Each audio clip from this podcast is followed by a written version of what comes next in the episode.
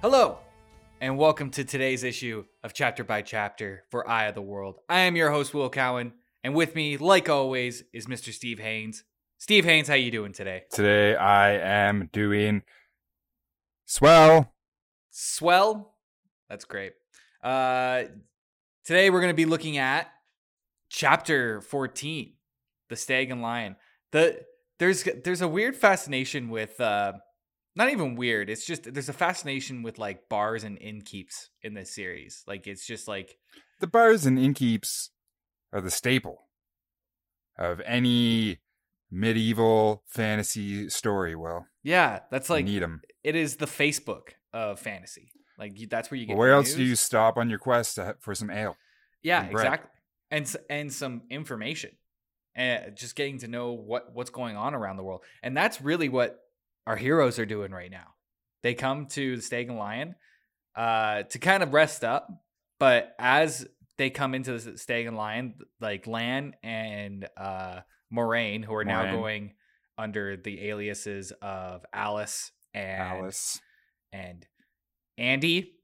I can't remember. and and, and Anders. Anders, Anders, Moiraine, and Lan are looking. They're coming into stake line and they're starting to look for information. Like the first thing that they, they do as soon as they come into the inn, they say hi to Master Fitch, who's like an old friend of theirs, and they've seen him a couple of times. But they're like, they're looking for information, and uh, Lan and Moiraine go and do their own thing, while Rand, Mat, and Perrin, uh, and Thom all are just kind of shuffled off to to take their to take some baths. And uh Go wash up. Yeah, We'll bring you some bread. yeah, Shine your swords. Shine your shoes. get cleaned up. And fill those stamina bars. Look, look, we all know that every bar that we go to, you gotta have a bath. Gotta- Oh, oh, I remember many, many nights stumbling into a local establishment and getting ordering a pint of delicious ale and get getting washed up by a comely lass They're like, or or or a man, they're- like, a man lass. sir, can you please get out of our sink? We need to do dishes. It's There's a or, hey, if you can't pay for your if if you can't pay for your wares, your food and wares in coin, then it looks like you're doing the washing up for the next guy that, come, that visits the bar. Uh, his name, his name is Andra. Andra, we were close. Alice and Andra. We said I said Andy. I said Anders, Anders. No, neither. so I think I'm closer. You're probably closer, but uh, I don't know.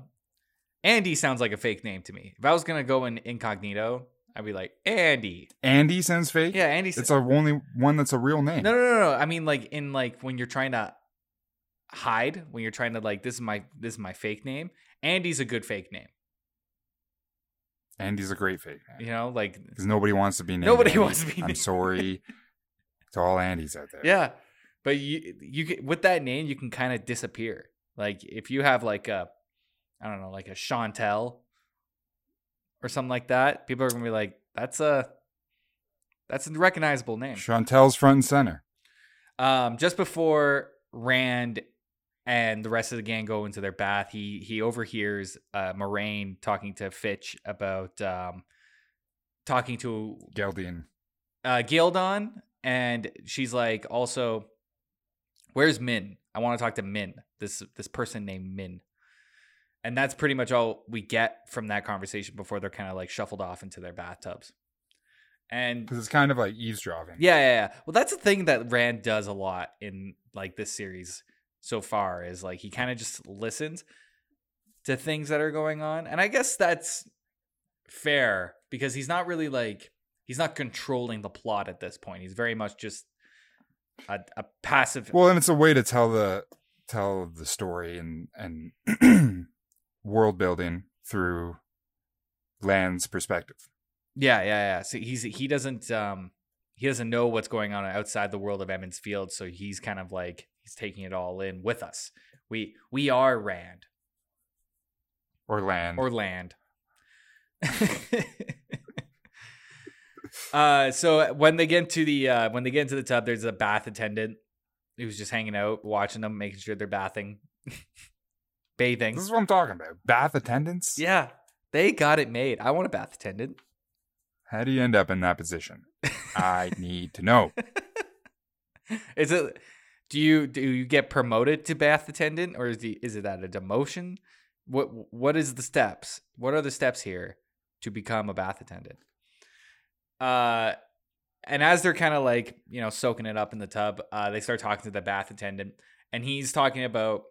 He starts mentioning that like, oh, we we hear about tr- Trollocs in the forest, and then uh, Mat starts like almost blabbering about like He's like, oh, Trollocs in the forest. Let me tell you about Let me tell Trollocs in the forest.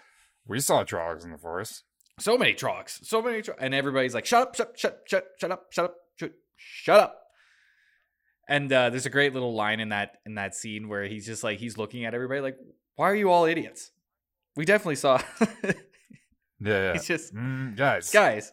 we totally for sure saw Trollocs, you dum dums. Yeah. Um.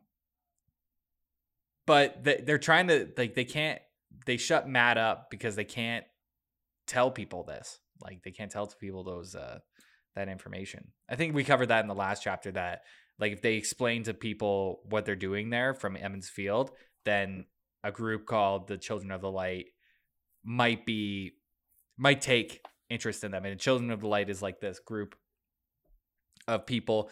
Have you ever played the Witcher games at all, Steve?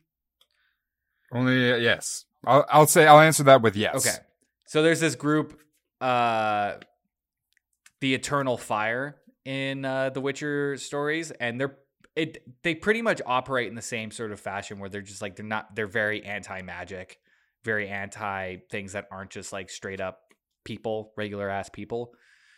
And Children of the Light, Well, well, that's a great explanation, but I am going to intercept you with some glossary action Watcha! for Children of the Light. hit me with that glossary. The Children of the Light, a society holding strict ascetic beliefs dedicated to the defeat of the Dark One and the destruction of all dark friends. Founded during the War of the Hundred Years by Lothair Mantelar. To proselytize against increasing numbers of dark friends, they evolved during the war into a completely military organization extremely rigid in their beliefs and completely certain that only they know the truth and the right. They hate Aes Sedai, considering them, and any who support them or befriend them, dark friends. They are known despairingly as White Cloaks. Their sign is a golden sunburst on a field of white. End glossary. That was great. That was fantastic. I hope you liked it. Yeah. Once we put some music behind that, ooh. Listen, this is all I got, guys. Please don't take it away from me. So yeah, that's the reason why they can't ta- talk to the talk to anybody about why they're there. Because like if if you people found out that Trollocs are interested in you, the White Cloaks are gonna find out and they're gonna be like, "Why are they interested in you? Get the hell out! And you're gonna be interrogated or something." Not good things are gonna happen. Super suspicious. N- nothing good. Yeah. No. Uh, Land shows up. He gets in. He gets into a bath as well. I can't remember if there's more of a conversation that happens at that point. I think it's just like they're just more. They're just there's a lot of bathing going on. Going on. There's a lot of bath talk. There's a lot of on. bath talk. Like, oh man, my feet are killing me. I've got a chill in my bones. Hey, Rand, I got this corn on the bottom. I got this corn on my big toe. Look at it. Wonder if you can help me out here. Give it a scrub. Look at this corn. yeah, it's just a lot of bath talk. They're just chilling. Um, yeah, and they they wrap up their bath, and then the next the next step they go, uh, they leave the bath, and as they're leaving the bath, Rand sees Moiraine in kind of this dining hall, and she's talking to this tall, slender, kind of. I, I want to refrain from the using the word tomboyish, but that's kind of the only like. Well, she's dressed like a boy. She's in men's clothes. Yeah, she's in She's men's clothing, men's so I don't know if that's like a style choice uh, for men because it's uh, because Rand is like that's a woman because like if she's dressing up as a man to disguise, then she's obviously not doing a very good job.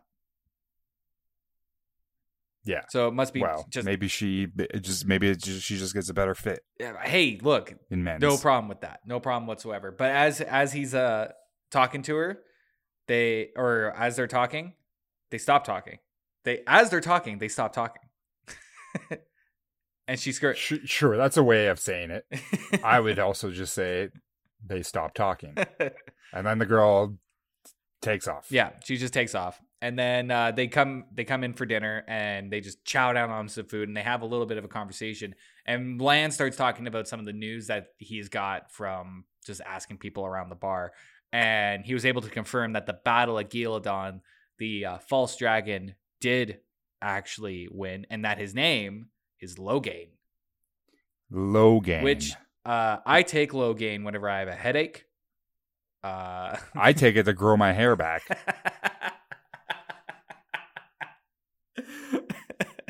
it's a good one. It's a good. It's a, it's an all around purpose drug. But Logain in the world of uh, Wheel of Time, he's the false dragon, or he might be the real dragon. We don't know really. We don't know, but he's a dragon reputation dubious. Yeah, yeah, yeah. And he did win that battle, and uh, they don't. So some Aes Sedai were sent from uh, Tar Valon or Tar Tarvalon to to kind of fight him during that battle at Ghealdan. But it's unsure like what happened to those Aes Sedai. Some of them may be missing. Some of them might have actually joined joined him, uh, and a bunch Mhm. of them could have been killed. They don't know what's going to happen.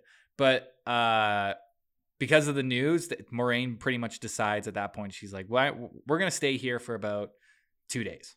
We're going to hang out here, just kind of relax, and then we're going to get back on the road."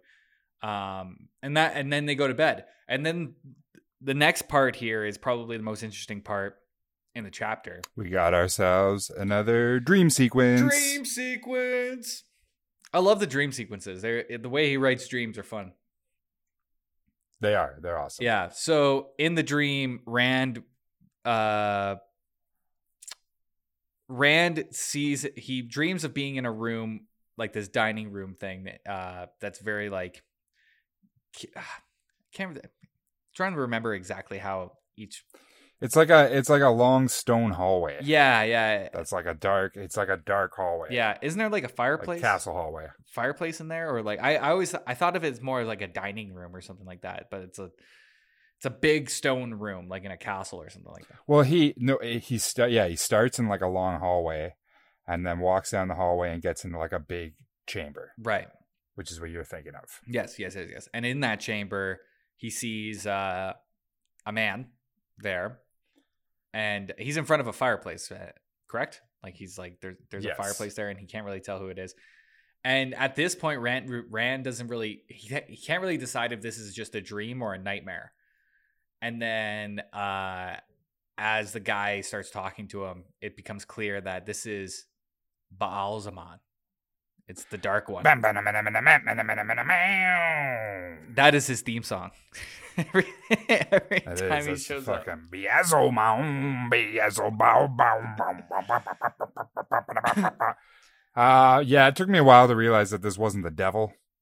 I thought it said Beazel Bob. Oh man, I uh, Beelze- yeah, I thought it was Beelzebub. Beelzebub. Yeah. Uh, but yeah, it's not. But it kind of is. I mean, it's it's the Dark Lord. Like, what more do you want? Yeah, he's described in like he has like a mouth of flame, mouth and eyes of flame. Yeah. You know, may, maybe maybe it's just me, but I love thinking about like evil guys like this as like Matthew McConaughey types, Okay. Sk- like kind of skinny, skin like I w- Fire eyes. fire eyes. You know, Matt. You, look, I don't have to explain Matthew McConaughey. You don't have to explain. I got it. So Matthew McConaughey starts uh t- like basically he's taunting Rand. He's like Uh yeah. he's like yeah, yeah, yeah. uh He's giving him the spooky runaround. Yeah, he's like, you think that the you think that the White Tower, the the Aes Sedai are here for your side, but they're gonna use you. They're gonna use you like they used all the other false dragons, and he starts naming them off, like this dragon and this dragon and this dragon and this dragon, and uh, one of them is Logain. He's like, they're they're they're gonna use you like they use them. You're nothing to them. There's nothing that you can do to make yourself important to them other for their whatever their cause is. And he also mentions like uh the events that happened in the prologue where he was talking to Kinslayer and that Ba'alzamon was the guy that was that drove Kinslayer insane and and uh kill made him kill his wife and everything like that. He was the other He was guy the other guy, yeah. in the Yep. prologue. And Yeah, so he was the dark cloaked spooky. yeah, yeah, yeah. Matthew McConaughey. He was Matthew McConaughey, of course. Yeah. um and as he's like and rand is like trying to get away and he's trying to force himself to wake up and he's like scratching at the door trying to like break himself away or whatever and uh there's a point in that conversation where there's a rat that ends up on the table or in the front on the floor there's a rat that shows up In front of him. yeah him. and uh Ba'alzamon takes his finger and he starts bending he starts like bending his finger just like just normally but then like the rat's screaming and screaming and screaming and then it, his his back breaks which is uh Yeah, just by moving. his just by finger. moving his finger which is like a little disconcerting look look man like matthew mcconaughey has a lot of powers and i don't know if And then he starts to do it to Rand right after, does he not? To prove that he's not dreaming. I, I, I honestly can't remember i don't remember that at all Yeah, he's he starts to do it and like inflicts a little bit of pain on him. doesn't that wake him up Yeah. Yeah. Okay. Then yeah, I think I remember that because that wakes him up, and then like Rand sits up in his bed, and he starts thinking like, should I tell Moiraine about this? Because he he almost he kind of Yeah. believes Ba'alzamon at this point, and we don't know what the Aes Sedai whole deal is, and I, like the No, we still don't. And he wakes up and and everyone else is asleep, but he's just Moiraine is the first one he thinks of because I don't know. She's pretty. She's only a wizard that you're rolling with, I guess. Well, I guess you kind of got another one, but you're rolling with a high class wizard. You're probably gonna ask the wizard about your dreams about the devil. yeah. That's all I'm saying. I mean, if you trust that wizard, that's the that's the whole thing that I think is trying to get across here. He's that he doesn't know. He doesn't know if he can trust the Aes Sedai because he's just kind of going along with this right now. Yeah. So Ano- Another thing that Basilmon says is that Rand's parents were chosen by the White Tower. Hmm. And what the fuck? What does that mean? What does what does that mean? I mean, it's a it's a question. It's a mystery that we'll we'll get to later in the in the novel. I hope. Probably this is this is probably a question that's going to linger till If I'm if I'm going to be honest, I mean, there's a lot of questions that came up from Basilmon, and uh, I didn't know how. I didn't know like half the things he was saying. If I'm going to be honest. well, there's the uh, world, he- doom yet to come. I mean, he's got a mouthful Oh, yeah. to spit to Rand. yeah, there's a doom yet to come. Like there's an like, is that a possible another breaking, another breaking of the world? Like what is what is what is Matthew? Well, he speaks of the doom yet to come. He speaks of the eye of the world as well. Mhm. Um, so it's I don't I don't I mean I I don't know. We'll see. We'll see where it goes. But that that pretty much wraps up this chapter for today, with Rand sitting up in bed, thinking about Moiraine and Matthew McConaughey. Yeah, that's right where we leave off. uh, and then tomorrow we'll be looking at the chapter "Strangers and Friends." So we'll uh, we'll talk to you all then. we'll see you tomorrow.